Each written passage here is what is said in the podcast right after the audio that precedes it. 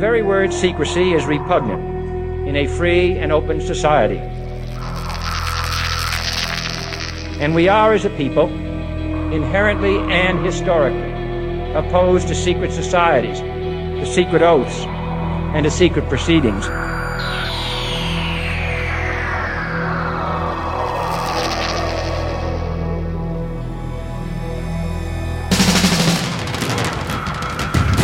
The questions you always had, the answers you were never given, the place to seek the truth. Welcome to Veritas.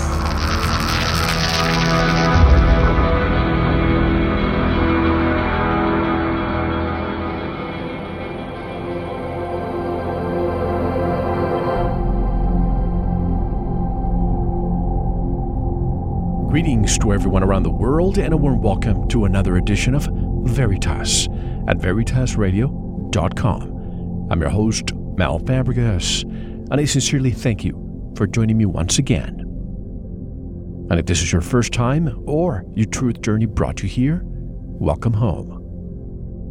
And you have to listen to tonight's full interview, so if you don't have access, go get it now. Just click on subscribe and enjoy hundreds of hours. Every single interview we have ever done. Stop waiting. Get the truth. And I'm sure you want to give your life an upgrade. So head on over to Sanitas Radio dot com and listen to what we have to offer there. I'm telling you, my life has been upgraded, and so can yours. And if you want to get in touch with me, want to be a guest on this radio program, have a guest suggestion, or just want to offer feedback, I welcome your comments. Just go to our website at Veritas Radio dot com. And tonight we discuss the unholy feminine, New-Feminism, and the Satanic Epi-Eugenics agenda. Tonight's special guest has a disclaimer for all of you. Nothing in this interview is new or uniquely his information. As the old saying goes, there's nothing new under the sun. This means that truth is objective and eternal. Reality remains reality, regardless of whether or not it is recognized and accepted as such. All he can do is present the information in a personalized framework with his particular style applied. Now, if you're easily offended, I want you to stop this audio now. His presentation style is often extremely intense and at times even combative. He doesn't sugarcoat his words or his delivery. Some of you may likely become upset or angered by some things you will hear him say tonight. So be it. Truth itself, by its very nature, is belligerent because it wages war against all forms of deception and mind control. He does not present his information to be liked, to be popular, to make money, or to make friends. He speaks publicly only because he recognizes that in a time of such overwhelming ignorance and deception, the fact that he understands such information regarding what is taking place in our world places him in a position of moral obligation to communicate it to others in an attempt to help them to understand it as well and to encourage them to do something about it.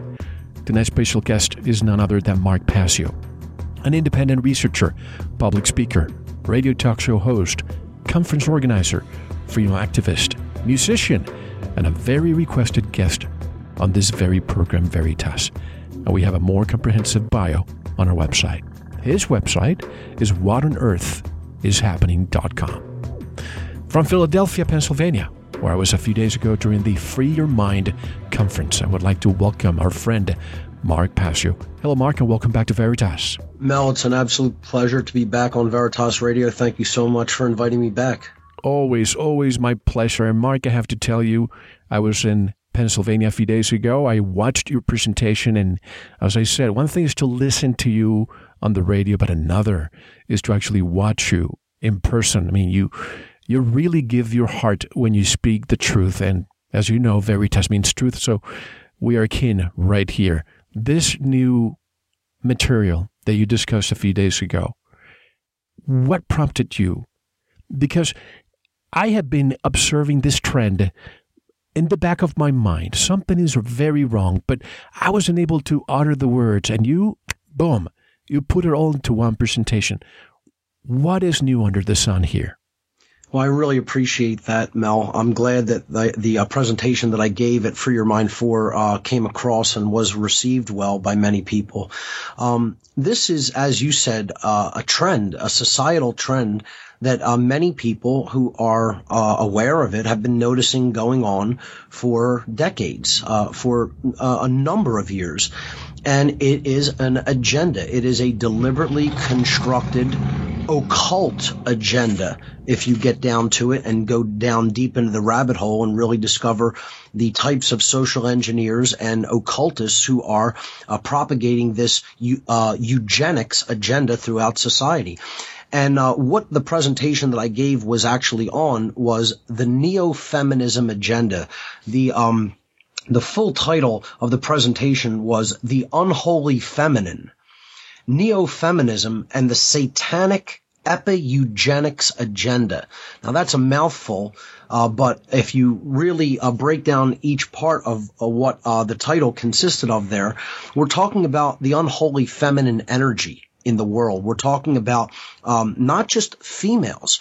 We're talking about um, this dynamic of ultimately uh, wanting to manipulate, wanting to control covertly.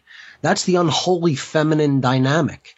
And neo-feminism is uh, a propagation of this uh, dark energy throughout our society. And again, I uh, first had to make the distinction and set a bunch of definitions in this presentation to help people understand what we're really talking about here. I'm not talking about classical feminism. Um, classical feminism is just the idea that um, – there should be equality for both genders in our natural rights as human beings, uh, under natural law, uh, that, uh, you know, w- the, the rights uh, and behaviors and acts that one person can do and conduct in the world should be the same for all. And the things that are harmful, that cause harm to other people, both genders should not participate in and do to other sentient beings. It's a very, it's a very simple concept, uh, true equality under natural law, under moral law, and under human rights. There's nothing really complicated about it. Classical feminism also put forward uh, the uh, very simple notion that, you know, people, all people, if they're doing the same work, they should receive, re- receive the same pay for the same work that they do, and there shouldn't be any um control system based on gender, such as a patriarchy, men controlling women, or a matriarchy, women controlling men. These are illegitimate concepts because they're based on control and coercion, and uh there shouldn't be either type of imbalance in society. Instead, uh classical feminism uh kind of postulated that there should be cooperation and a familial bond between the genders. And that's how I think. I mean, you, you could consider me a classical feminist, if anything. Uh, but neo-feminism, what many people called second and third wave feminism, um has postulated very, very different radical notions uh that are widely uh, askew from classical feminism. Uh these uh promote additional so-called rights and privileges for women over men, and often attempt to equate the genders in all aspects, not just rights. In other words, in characteristics, qualities, uh, and even uh, abilities, which, you know, we're all different. You know, we're, we're not all the same. You know, some people have uh, different proclivities and uh, different personality traits and characteristics, and some people are better at some things than others. And there are differences in the genders physically uh, and even emotionally. And these differences aren't, they shouldn't try to be wiped out of society. They should be celebrated, and, you know, uh, we, we should all understand how the, the, the genders are different and unique, and, you know, those uh, those aspects should be uh, should be uh, celebrated in society.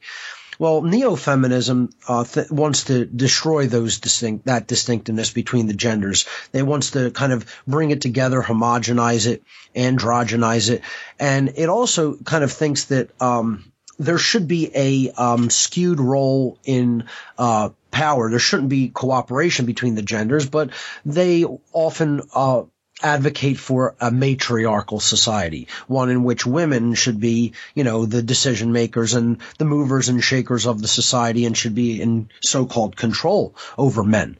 Uh, this is the, these are the overall overarching characteristics of neo-feminism, but there's a very deeper occult agenda that goes hand in hand with neo-feminism, and it has to do with what characteristics get bred into society through, uh, you know, uh, human sexual interaction and procreation. And this is what I call, this whole topic is what I call the elephant in the room. Uh, this eugenics agenda is, uh, you know, something that has been staring humanity in the face for a number of decades, but many people don't want to acknowledge it or look at it because it involves very uncomfortable truths regarding social engineering in general and the groups of people who are steering human perception through through the social engineering that they are doing. And a lot of people just don't want to come to the acceptance of the fact that there is a small, privileged, elitist class of human beings in our society that almost consider themselves gods. They consider themselves people who have the, the, the divine right somehow to direct human society and decide ultimately who lives and who dies. That's what they really want to do. They want to be like gods that that gets to determine, you know, uh, not only everything that happens, they want to be all-knowing and all-powerful, but they ultimately want to uh dictate who is allowed to procreate and who is not allowed to procreate. And uh this uh agenda has been ongoing for a number of years, decades even. Uh some people would say it's been ongoing for centuries. And it is um, something that uh, uh, is very controversial. People don't don't want to look at it because it involves facing uncomfortable truths. And that's what the word controversial means. I kind of outlined this in the presentation. Um, the word controversial, when when you say, oh, well, he's going to talk about some controversial topics today, you know, neo-feminism and eugenics, okay, and how this is a satanic agenda even. Well, what does the word controversial really mean? It comes from Latin. And if you break down the word controversial, it comes from two Latin words. The word contra, the first part of controversial, means face to face, directly up against, facing toward, okay? And then the, the second part, part of the word controversial is the Latin verb versare. Versial comes from versare. And versare is a Latin verb meaning to change or to alter. Okay, so if you put them together, it's face-to-face and change. So literally, the word controversial means confronting change. It doesn't just mean something that people don't want to hear, or it might be, you know, something that, oh, uh, it's not what the, the status quo might want people to consider. It's something that's different and unique in that regard. It literally means that it's difficult for people to even consider because it involves themselves coming face to face with changing. And many people are resistant to change because change means, real change means you have to think differently and then you have to behave differently. You have to possibly acknowledge that what your previous conceptions and your previous perceptions were may have been incorrect, may have even been manipulated and engineered by someone else. And then you have to do the work to admit that you were wrong, and then to change not only your thoughts, but to ultimately change your behavior regarding those perceptions. That's one of the most difficult pieces of work for any human being to ever do, because it's internal work. It's work upon the deep aspects of the self, the psyche, and the, the, the human emotions. And a lot of people are uncomfortable with doing that kind of work. But, you know, I couldn't, in all good conscience, not talk about this topic. I've known about this topic, Mel, I'd say since I was in my late teen years. I've noticed this trend. So that's how long I've actually sat on this knowledge and information. I, n- I didn't actually formalize it until recently and put it into a formal presentation style until just recently at the Free Your Mind four conference just outside of Philadelphia uh, this past April. But, um, you know, I finally did that, and I think, you know, uh, putting together a large outline and then building this slide presentation was one of the best ways of uh, putting this information out there in a coherent style so that people can understand all the different aspects to it and start studying it for themselves. So I just want to say that, you know, a few things as a caveat. I, I would not be willing to alienate so many potential listeners of, of my information. I mean, we're talking about I'm talking about a topic that largely affects women here, and women are largely manipulated by these topics. So, you know, to talk about this could potentially insult and alienate women. Uh, you know, I say potentially because if you're really hearing what I'm saying, there's nothing anti-woman in it. What's going on is an agenda that's anti-human. And I'm trying to make women aware that they're being manipulated, and uh, the things that they are being made to, the behaviors that they are being made to conduct as a result of this manipulation is not only bad bad for men, it's bad for them too. It's bad for all human beings in the long term. So I want to say I'm I'm the furthest thing from a woman hater. I'm not a misogynist. I love women. I, I, I you know, absolutely want women to thrive in this world. I want them to have all the rights that all human beings should have and should express. And, um, you know, I don't have hatred in my heart toward them. Uh, I see the modern woman in general as being conditioned and manipulated in many ways by well, this occult go, agenda. Yes. If we can, let's go step by step, because sure. what you're saying is resonating a lot with me. And just a couple of examples. I remember back in nineteen eighty-eight, for example, eighty-seven, when I used to be in the corporate world, I remember this is the first time when I realized that something is happening, something is changing. I was looking through a glass door and a beautiful woman walked by. I simply looked at her as she walked by. Well, I got pushed towards the glass, I almost broke it, by another woman who said, "Don't look at women like that." Wow. And I was not even looking at that, that woman in, in a dirty manner. I was um, admiring what I saw. And then years later, I'm a person who I consider myself a gentleman. I like to open doors to men and women. And a lot of times when I open doors for women, a lot of times they say, "No, thank you, I can do it myself." Almost as if they take it as if I'm trying to to to, to make myself better for doing so. And wow. when you use the word eugenics within the context of tonight's presentation, are you saying that because of this new trend of homogenizing both sexes into one, this will eventually or could potentially reduce the birth rate to the point of extinction? I would say, Mel, it already has reduced the human birth rate, and it's reducing it further and further, especially in certain westernized countries, which I could talk about a little bit later uh, during the interview. But um, ultimately, it is not just for population reduction. That's something that people have to understand about eugenics. Um, eugenics, the goal of eugenicists is Uh, population reduction is one of their goals, most certainly, but it is not the only goal of eugenics. Uh, and we could define exactly what eugenics is in a moment, but I just want to uh, talk about this point briefly. Uh, eugenics, uh, one of its main goals is um, breeding certain desired characteristics and traits into the human population while simultaneously breeding other characteristics and traits that are considered undesirable to the social engineer or eugenicist out of the human gene pool, out of the human society. So that's what the long-term goal of the neo-feminism eugenics agenda is.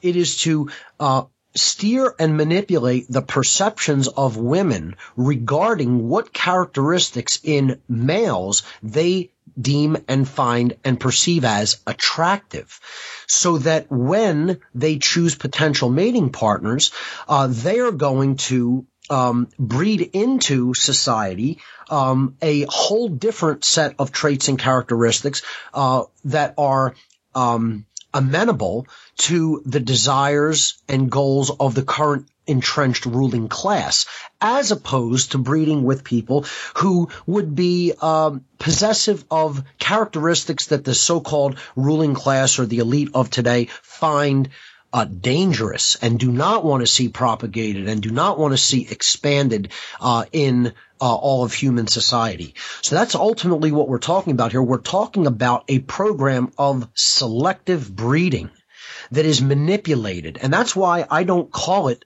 eugenics.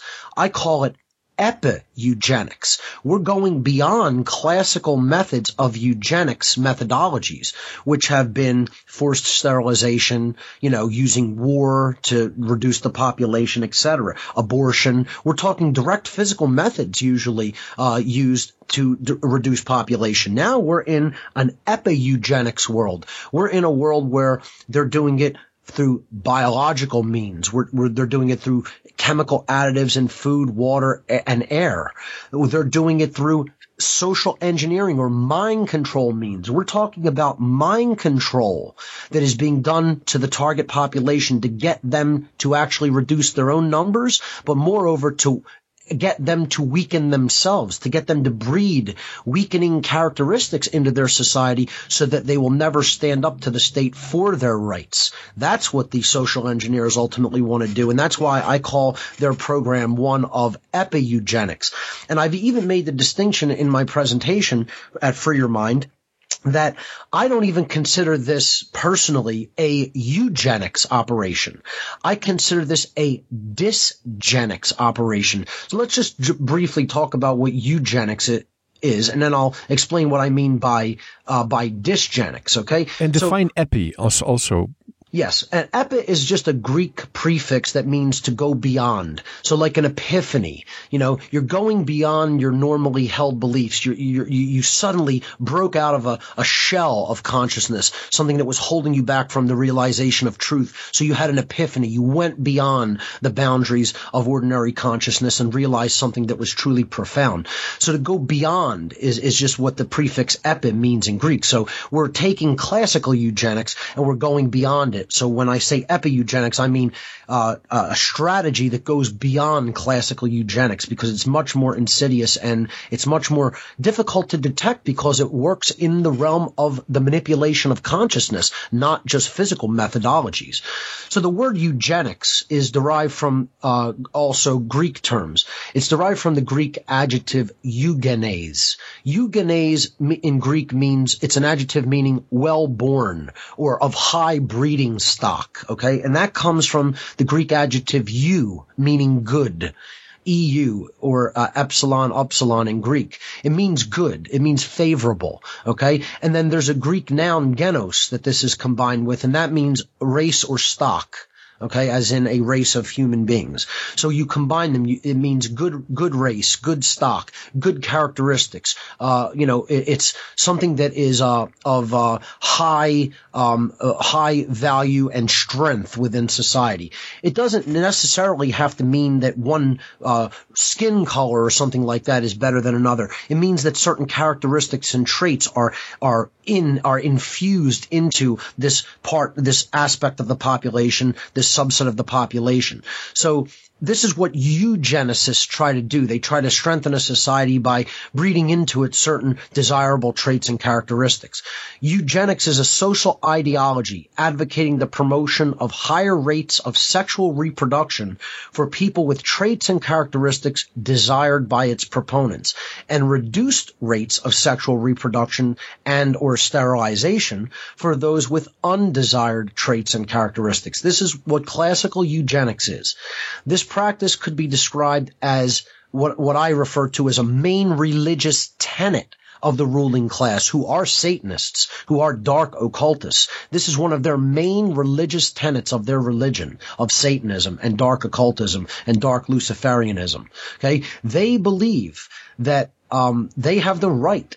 It is the natural order for them as the most ruthless of the human uh, society, okay, who uh, they see as the fittest to rule the human herd. That's the natural order in their eyes. They see themselves as an elite class who attained the positions of power that they did because they themselves are genetically superior to everyone else, and they have the right to rule them because of their genetic superiority, okay? So that's what the classical idea of eugenics has been. Now, to understand epi-eugenics, you have to understand that what I mean by epi-eugenics is a, is a truncation of a term that I coined, uh, epigenetic eugenics.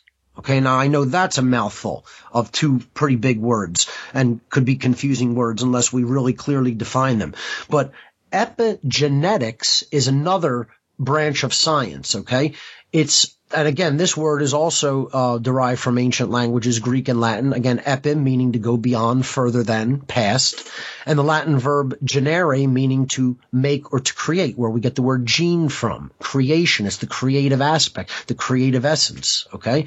So epigenetics means to go beyond the genes. It is the part of the human uh, aspect that goes beyond G- genetic coding. So epigenetics is an emerging branch of science that takes human consciousness and the, the mind, the psyche of the human being into consideration regarding biological, psychological, and physiological expressions of human life.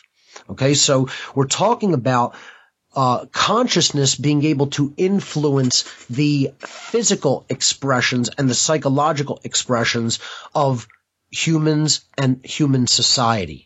So that's what epigenetics is.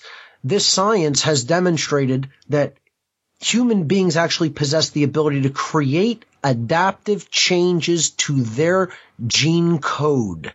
Okay, we, by thinking different and by altering our consciousness, can actually change the expression of our genes. People might think that that's not even possible because of what they've been conditioned to believe about genes controlling human behavior or human characteristics and traits. And this is not true. This has actually long since been disproven by the science of epigenetics. The problem is that when cutting edge science uh, is is done and is tested and found to be, uh, you know, what is how things really work, older paradigms usually take between fifty and one hundred years to die out in the thinking of a society. People latch onto these old expressions and old ways of thinking, such as uh, Darwinism and genes control everything, okay? Uh, and it's all about the physical matter, this Newtonian scientific worldview and this Darwinian uh, worldview regarding evolution. And they hold on to it, they latch onto it because it's been what they has been Uh, you know, propped up in society for so long. But this emerging branch of science known as epigenetics is showing us that consciousness precedes genetic expression. And if consciousness can be changed, then human beings can actually fundamentally alter the expressions in their physiology and in their psychology at a fundamental level. And if we understand this science, we realize that we're not the code. We're not the actual just physical matter. We're the authors of that code. We're the authors of the expression of that code, of that, you know, divine code, so to speak, that we call D N A. All right. And that code can actually be rewritten, and consciousness change is what can precede the rewriting of that genetic code change and the all the uh behavioral expressions, the biological expressions, and the societal expressions that go along with the the changing of that code. So if this science is grasped by humanity, the um, the ma- amount of positive change that we can bring about in society would be absolutely tremendous, the benefits. The problem with it is that epigenetics has been understood by the ruling class for thousands of years. The, these are occultists, and they have known real science for tens of thousands of years, okay? So they know how epigenetics works. And what they are attempting to do now is to manipulate and steer the epigenetic functions of a society, the consciousness of the society, manipulate that consciousness, and therefore um get the society to conduct a eugenics war upon itself without even being aware that we're doing a culling to ourselves. That's how I, I understand that people can hear that and think, oh, something like that couldn't possibly be done, you know, or that's so, such a dark thought to think that that's even happening. But that's indeed what this agenda is ultimately all about, the neo-feminism satanic agenda. The occult ruling class long ago discovered how to influence the breeding process within entire societies, within entire populations, for the purpose of changing the characteristics of that society to make it easier to control. We're talking about population control through mind control. That's what epigenetic eugenics is, or what I simply have truncated and shortened to Epi-Eugenics. And again, I even think that that's not even an accurate enough term to describe what we're talking about here, because they're not upbreeding the population. They're not breeding good, positive, strong, strengthening characteristics into the society. They're breeding weakening characteristics, degrading characteristics into the society. So I would rather call this program one of Epi-Dysgenics. That's my term for what's going on societally through this this program of neo-feminism, uh, population control through mind control. It's Epi-Dysgenics, meaning that you are using mental manipulation to get a society to destroy itself over a long-term period of time. It, it's a A, a calling. It's, it's, you could call it a program of mind controlled downbreeding. That's what Epi-Dysgenics is. Mind controlled downbreeding. You're getting the human herd to actually cull itself without and having to go to war. That's right. You're waging a covert war in the mind. It's a mind war, a, a psychological war that's being waged against the population. And when you can manipulate their perceptions to a point where you can get them to see it as desirable to downbreed their numbers, and see it as, see it as desirable to see sh- strength traits as undesirable, okay? To see positive Uh, strengthening characteristics of men in society, for example, to see those masculine, traditional masculine uh, strengths of tr- strength and independence as undesirable. And that's what we're seeing conducted. This is the, the mental war that's being conducted against the population. And this isn't just a war against men. This is what women who have bought into the neo-feminism agenda have to understand. They are deeply affected by it, because ultimately the, the program is one of breeding out strong, independent men who are willing to stand up to and resist the violence of the state and the control and the enslavement of the state that it is trying to push upon everybody. And when women go along with that agenda to uh, breed out the, the characteristics of strong men who are traditionally the people who will physically stand up to the tyranny of the state, they are going in, d- putting themselves directly into a position where they're going to be more easily conquered and enslaved as a result of that mental manipulation that they are uh, allowing them to be conducted upon themselves, and then uh, putting those uh, behaviors into society uh, uh, in full accordance with the desires of these social engineers that I'm talking about, who are Satanists. No, with, without a question in my mind, this is a satanic agenda. And, you know, people have this very erroneous notion, this completely wrong notion about what Satanism is.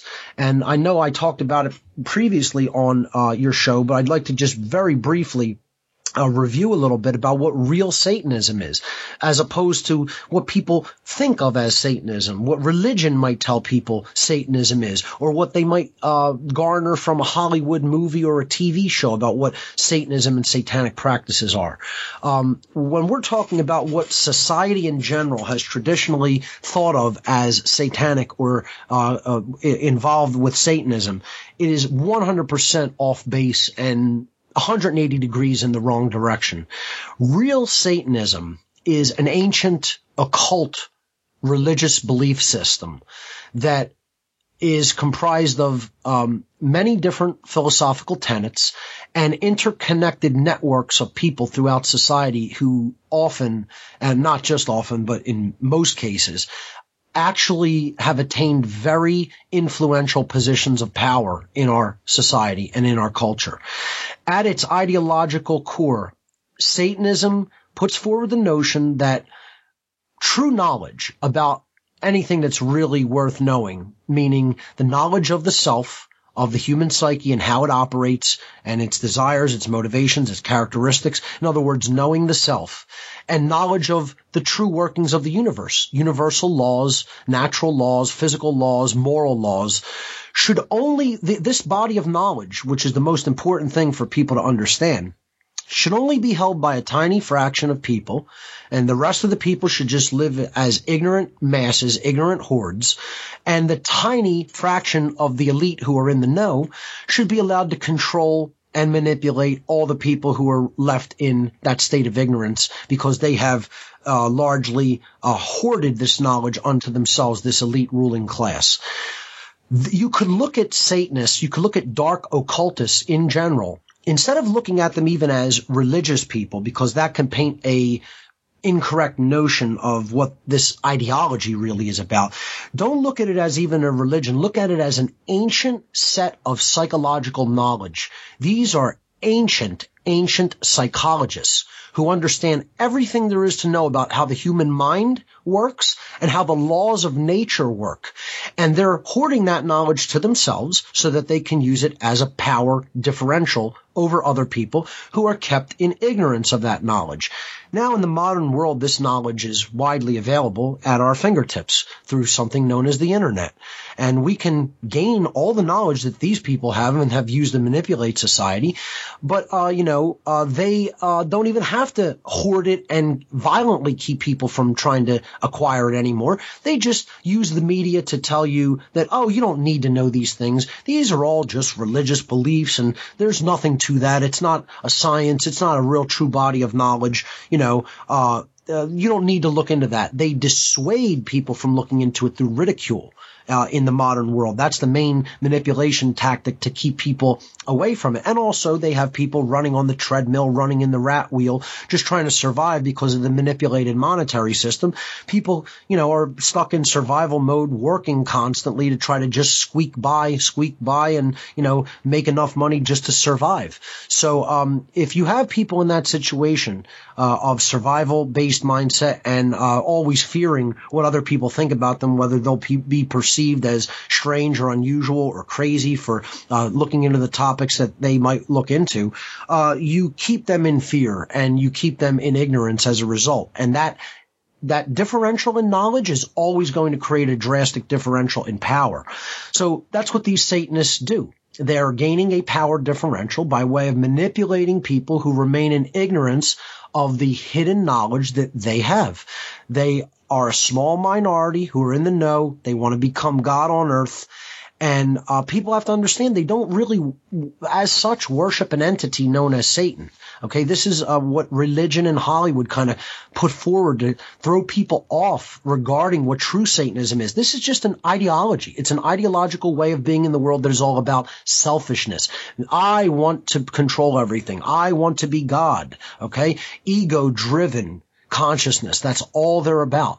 You know, they want to be the rulers of, of this world. That's it. They want to be in control of everybody else.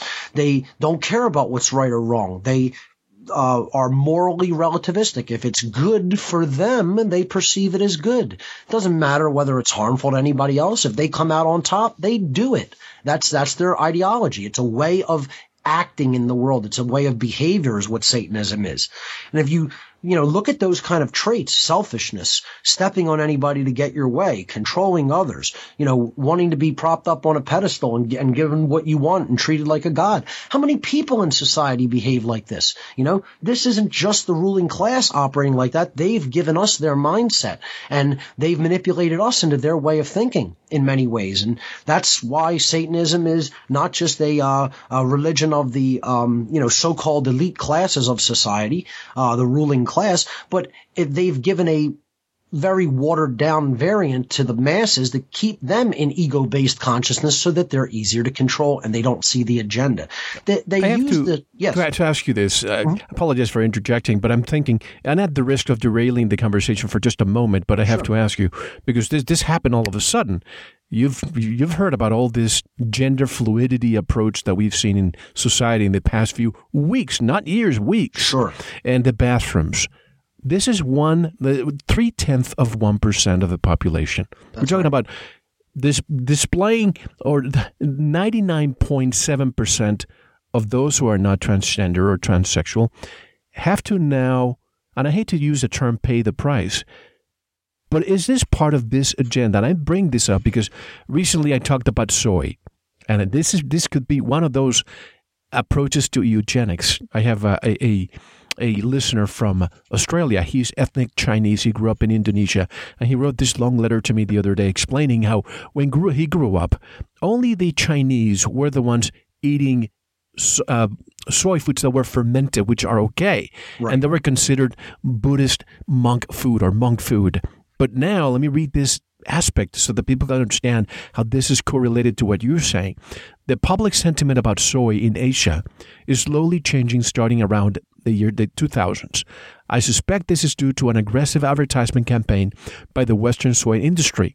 Do you know that soy-based food sales have increased from three hundred million in nineteen ninety-two to four billion in two thousand eight, and only at around late nineteen nineties to two thousand, we started hearing the benefits, quote-unquote, benefits of soy in Asia. As a result, Asians are eating more and more tofu and drinking more and more soy milk, especially Thailand. Incidentally, Thailand has the biggest transgender culture in the world. Wow. We know today that raw soy, such as tofu and soy milk, have testosterone-suppressant effects and estrogen-stimulant effect. Raw soy has a feminizing effect on men. I always find it curious how the food industry is promoting raw soy food, but never fermented soy. Does it have to do with population reduction agenda together with vaccination and Planned Parenthood? That's Bernard from Australia. I just wanted to add this to our conversation, Absolutely. Mark. This has to do with the effeminization agenda for men.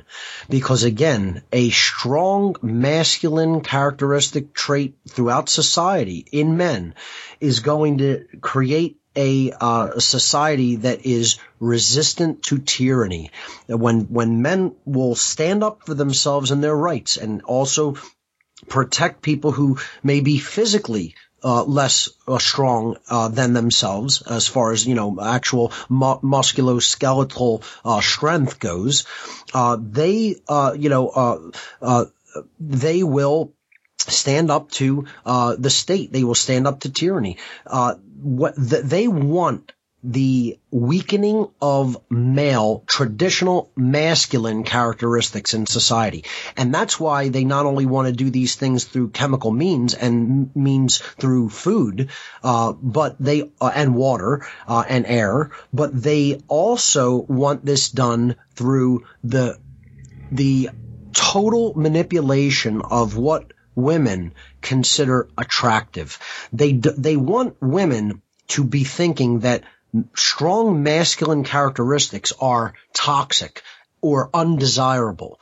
They want them thinking that the effeminized man is desirable, that the metrosexual type man is desirable, uh, who is, you know, uh, n- will never get angry, will, will never, uh, show, you know, um, aggressive tendencies or emotions. Um, you know, like you said, like traditional things like, open simply as a sign of respect, you know, opening up a door for someone, you know, if you're in front of them and you don't want the door to swing back on them, you know, holding a door for somebody, it's seen as almost an insult instead of something that is respectful in today's society. You know, oh, you look at a woman to uh, appreciate, you know, how she looks, her, her physical characteristics and attributes, which men have traditionally loved and been attracted to for countless, countless, you know, centuries. Uh, and now all of a sudden that's somehow offensive, or that's some, something that has to be looked, uh, you know, uh, as, uh, unfavorable Pervert. Or frowned upon. Yes, exactly. So this is the k- kind of manipulation that we're seeing, you know, and, uh, the reason that, uh, the ultimate reason that they are, that they do this to women is because they know that women have the ability to influence whole societal trends. They are the people who are really ultimately followed in society. I mean, you, you know, people will think of men as being leaders and having leadership ca- characteristics and qualities in many ways, but um, often men are do the things that they do to uh, garner a woman's favor. They want right. uh, a woman's attention. So women have the ability to influence men in society. And since they have that ability to influence the behavior of men, a lot of men will adjust their attitudes and their behaviors to garner the favor of women, to adjust it to their likes and preferences. Look at retail stores. They're mostly catered to women. That's right. I mean, almost all the whole corporate uh, advertising world caters more to women. They know that they're going to be the people who are influencing the buying trends in, in a family unit. You know, so if the ruling class can influence the minds of women, they understand that the whole society is going to follow where the women go. They understand that, you know, the men and the children are going to follow suit. So, um, you know, not only do women set societal trends, they set the biological trends. They set the actual procreative trends in society. They're the people who are uh, ultimately going to decide what characteristics get bred into the next generations of humanity, because they control at a biological level the procreation process by way of their selection of the males with whom they are going to reproduce. I mean, you know, women choose the mates that they want to reproduce with, and they're choosing certain characteristics, okay, among the potential mates that they can choose from. And then they're more likely than not going to breed into their progeny characteristics and traits that they perceived as attractive in their mating partner. And it's going to get carried down to the next generation and refined in those generations. So women are ultimately the ones who decide, with long term, over many generations, which traits and characteristics get passed down in human society. And that's why the social engineers work harder to manipulate women than they do men. So ultimately what this is all about is, what characteristics do people find attractive and why? You know, people often never even think, Mel, why do we find the things in other people attractive that we find attractive in them? You know, it, it, is this just Uh, something that's innate? Is it innately within us, these likes and preferences? Or many of these so-called likes and preferences not even our own? Are they socially engineered? Have they been programmed into us from an early age? And I would say that there may, may be many that are, are innate and that we just, you know, develop over time and act upon. But I would say a good portion of them in today's world are socially engineered and manipulated and programmed into our culture th- through the media, through advertising, through television, through pop culture, through music, you know, um, through movies. Um, it's amazing how much you can steer an entire society through media of all kinds. So uh we have to just kind of step out of our comfort zone and even just consider the possibility, which is quite disturbing to think, that maybe uh some of the things that we find attractive in other people, that that uh that attraction may have been pre-programmed in us. It may not be our own. You know, the, our likes and preferences may not actually be our own. Uh, and that's a very disturbing thought for most people to entertain, because they want to think, oh, I'm making these decisions. Uh, I'm in full control of my faculties and my likes and dislikes and preferences. And that may not be the case. We have to look a little bit further and deeper and say, you know, is this tra- attractual, this attraction a natural, instinctual dynamic, or can a good portion of it be cultural programming? So long term, what this agenda is about, again, is getting women to no longer be attractive, attracted to the qualities of what I refer to as an authentic man. That's the long-term goal of this neo-feminism eugenics agenda. Uh, and let's just look at some of these characteristics. We're talking about high holistic intelligence, meaning that not only are they uh, what I consider uh, an authentic or genuine man of with manly qualities, someone who is uh, logically gifted uh, or, you know, intellectually gifted, but they also have the sacred feminine active within them. Okay, again, we're not talking about gender when we're talking about the, the sacred masculine and sacred feminine qualities of the consciousness. You know, the sacred masculine is the logical, scientific, you know, uh, uh ordered and very uh, linear type of thinking. And then the sacred feminine is the creative side, yin and yang side. That's right. Exactly. You know, we're talking about characteristics that should be in balance in all people of all genders. You know, uh, men and women should both have these masculine and feminine consciousness characteristics within them. And uh, that's what I call high holistic intelligence. That's a quality that is part of the authentic human being. Uh, the authentic man has strong, what we would consider masculine features. So they don't look feminine in their physical characteristics and traits. They look masculine. Uh, you know, facial hair, uh, you know, strong facial features, uh, uh, strong musculoskeletal system, and, you know, just a, a, a, a body that is distinctly non-feminine. I mean, I don't know how else to say it. I mean, if you just look at the physical characteristic ch- differences between men and women, and it should be very self-evident and obvious. But, um, you know, they, they're trying to blur these lines clearly. I, I say that a true man has high, true self-esteem and true confidence. Uh, and this is different than, um, you know, uh, perceived confidence or, um, uh, playing the game, uh, to women. Okay. We're talking about real confidence. We're talking about genuinely loving yourself, genuinely being comfortable in your own skin. That's not something that a lot of, uh, conditioned women want. Uh, a lot of them will run away from a man with true high confidence and high self-esteem, and many of them will want what I call the doormat, uh, the, the the person who, you know, doesn't have that high confidence and self-esteem because they want to be able to control them. Um, and some of them would just want the appearance of confidence, but when true confidence is displayed, they get off put by it and are often, you know, uh, turned away. Uh, another uh, male characteristic I would uh, say is not being afraid to speak your mind. Uh, especially if someone else is wrong and you know you're right. Um, again, uh, as you said in the caveat for this interview, uh, I don't sugarcoat my words. If I know something is going on, I know it to be the case, I'm going to speak it. And if somebody else gets offended by it, so be it. That's, you know, it's my right to speak, and they have the right to get offended. Uh, but they don't have a right to stop me from speaking the truth.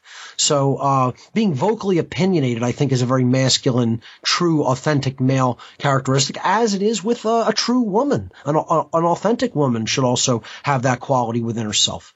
Independence, you know, not wanting to be dependent on other people, wanting to take care of yourself and, and you know, uh, provide what you need to uh, provide for yourself, not wanting to be dependent on the state. Another very masculine characteristic, a rebellious attitude toward authority, getting angry at injustice, getting angry at the iniquities that are taking place in our world, you know, never wanting to bow down to authority, placing very high value on individual freedom. See, these are the qualities and characteristics of a real man, uh, what I would consider the authentic man in our society. And very sadly, these traits um, are slowly being bred out, but they're being done. That's being done because they're conditioning most women to see these traits as not only undesirable, but dangerous. And they do that because the social engineers who are controlling society, they see these society, these traits as dangerous. See, th- these characteristics of h- high self-esteem, uh, speaking the truth, high intelligence, uh, you know, just masculine strength, independence, rebellion against authority.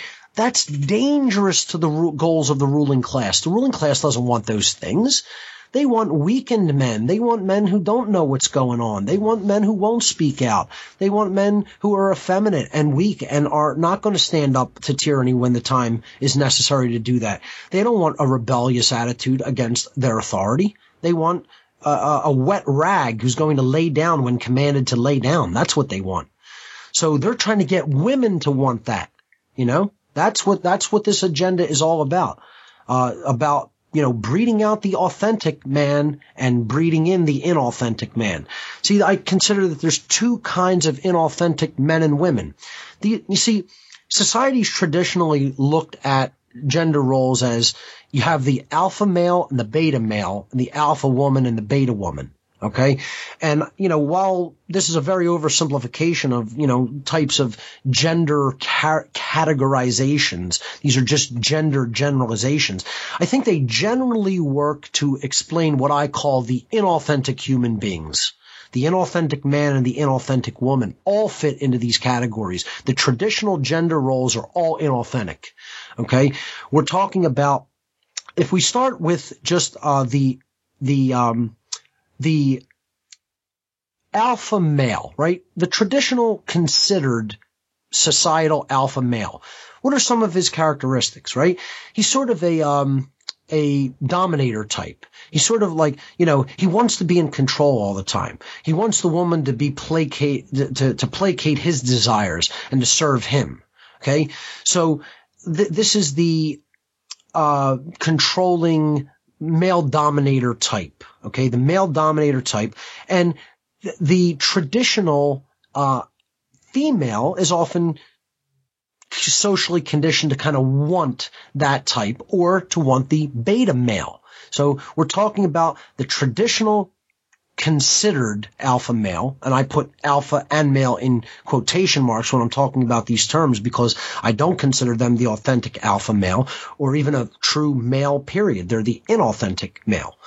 Um, but they are the, the, this type of male is conditioned to desire the similar controlling female, or to want to gravitate to and control the beta female, the one that wants to be controlled, that wants to be uh under the thumb of the the dominator type alpha male. So then you have the beta male. This is the opposite of the the traditional societal gender role of the alpha male. The traditional beta male has always been uh one who is will submit to the dominator type female, you know, the the controlling type female that, you know, kind of wants a man to be at her beck and call, and to, uh, you know, do what, you know, she wants. She wants to wear the pants in the family, so to speak, the, the, uh, so-called alpha female. And she might gravitate toward, you know, an even more domineering alpha male in, in the traditional sense, quote unquote alpha and quote unquote male. Or she might gravitate toward the beta male that wants to be controlled by her. And she might see both of those things as, you know, uh, desirable. So that's the alpha female, you know, this domineering type woman, dominator type, uh, female. Um, and she's conditioned to gravitate to the, uh, either the traditional alpha male or the traditional beta male. The beta female always conditioned to want to gravitate toward the dominator type alpha male. Now, when we're talking about all of these four quadrants of, you know, ge- traditional gender roles in our society, I consider them all the fake human being, the inauthentic human being. Because what do all of those social interactions between male and female have in common? They have one ultimate thing in common, that the interaction is based on one thing: control. One gender is trying to control the other gender. If it's the traditional alpha male trying to control the traditional beta female, if it's the traditional alpha female trying to con- control the traditional beta male, okay? Control is involved, the control game, okay? The manipulation and control aspect of interpersonal relationships, which is what is breaking down the bonds between men and women and weakening our society, all wanting to be in control of each other instead of wanting to cooperate and rise above the things that are weakening us and waging war against us societally. The actual authentic human being, the authentic woman and the authentic man, have the same characteristics in that they are both independent, freedom-minded, they are free of social engineering, mind control, conditioning, and they do not play the control game with each other. The traditional, I mean, I'm sorry, the authentic, true, spiritual alpha male does not want to control women, nor does he want to be controlled by them. The true, genuine, authentic, spiritual alpha female does not want to control a man, nor does she want to accept being controlled by him. The authentic human being, the authentic male and the authentic female, do not play the control game. They are free of that mind control, and they don't want to control or be controlled. They want a world that's based in freedom, and they want a relationship dynamic that is based in freedom. So that's, you know, what the social engineers don't want. They want anything but that, because once people interact on that kind of a level, their control system is done for.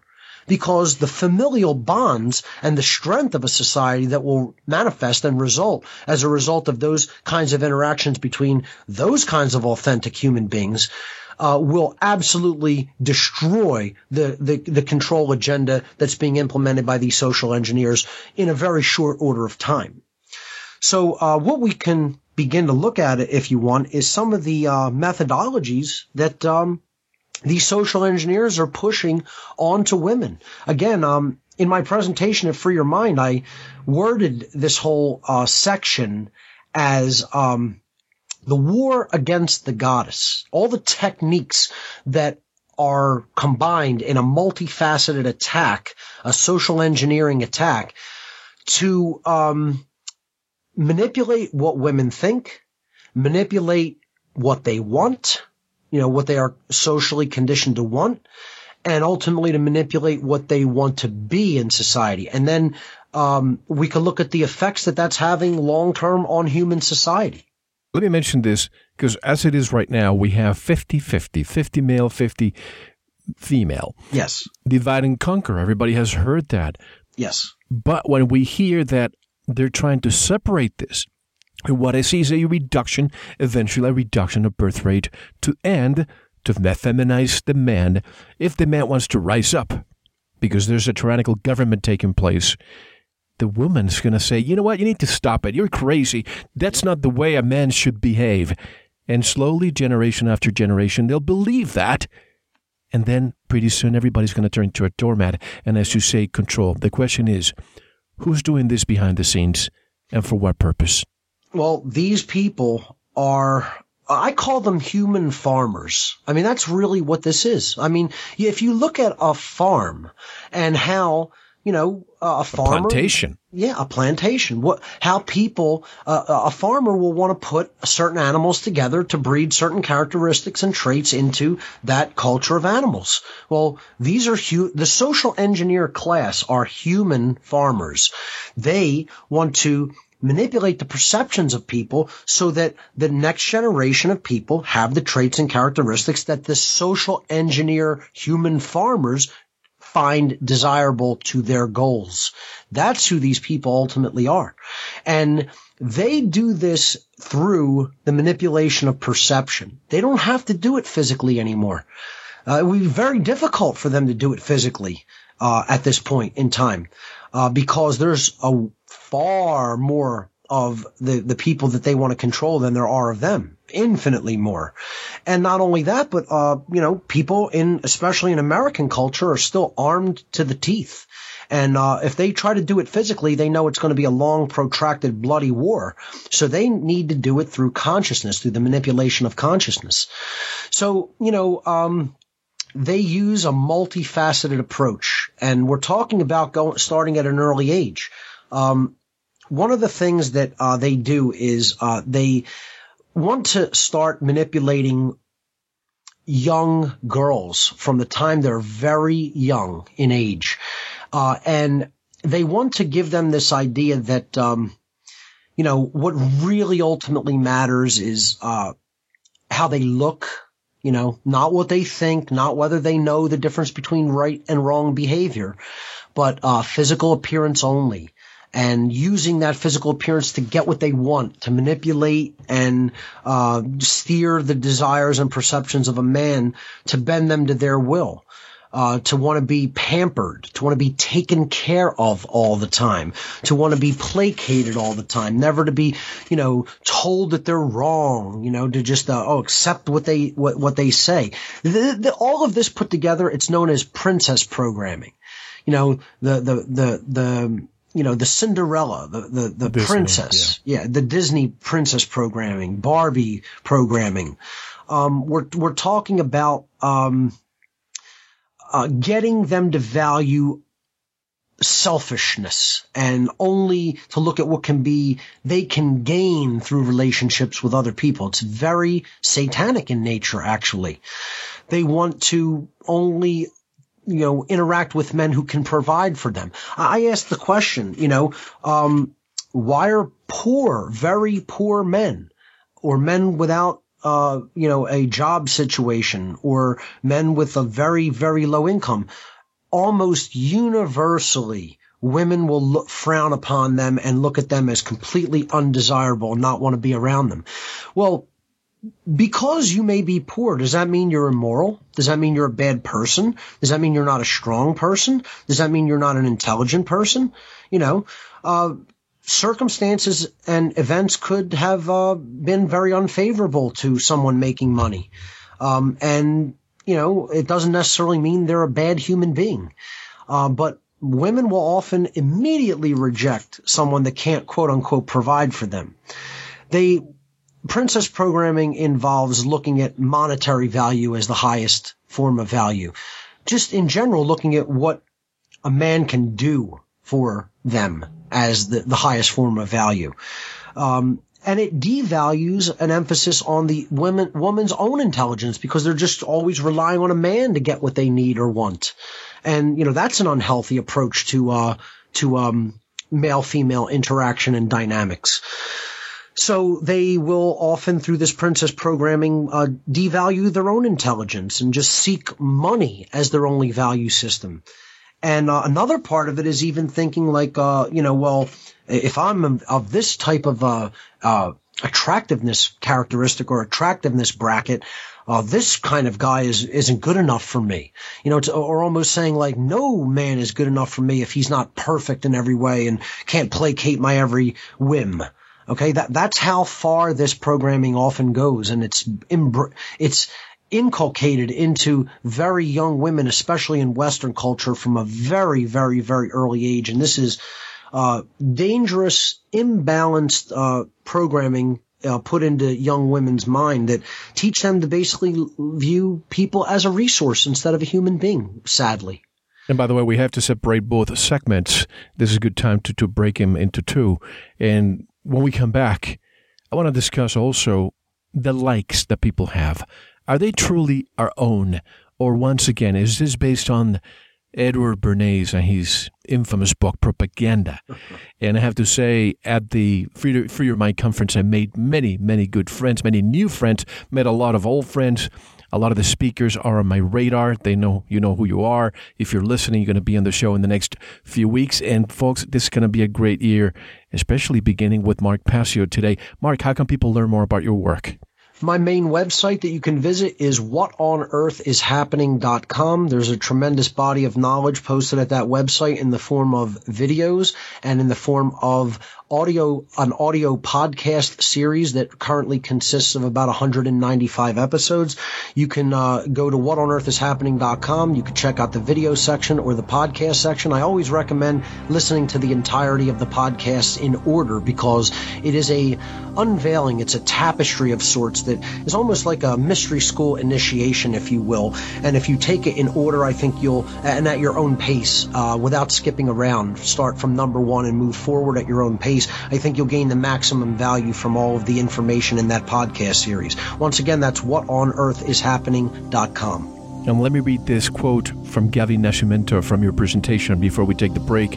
The illiterate of the twenty-first century will not be those who cannot read or write, but those who cannot unlearn the many lies that they have been conditioned to believe and seek out the hidden knowledge that they have been conditioned to reject. So folks, you are unlearning by listening to Mark on Veritas tonight. More when we come back. This is Mal Fabregas, and you're listening to Veritas. Don't go anywhere. Thank you for listening to the first segment of this very important Veritas interview. If you enjoyed it and wish to listen to the rest, go to veritas radio dot com. Click on members or subscribe, or tell someone else who will enjoy this and all our radio programs. If you are listening on YouTube, like, subscribe, and share it. Don't forget to visit the Veritas store, where you can purchase pure organic sulfur, earthing and grounding products, supplements, a U S B drive with all our shows, gift certificates, rebounders, fulvic acid, full-body vibration machines, and much more. Now, we'll take a short intermission, listen to some music, and I'll see you in the Veritas member section. Enjoy.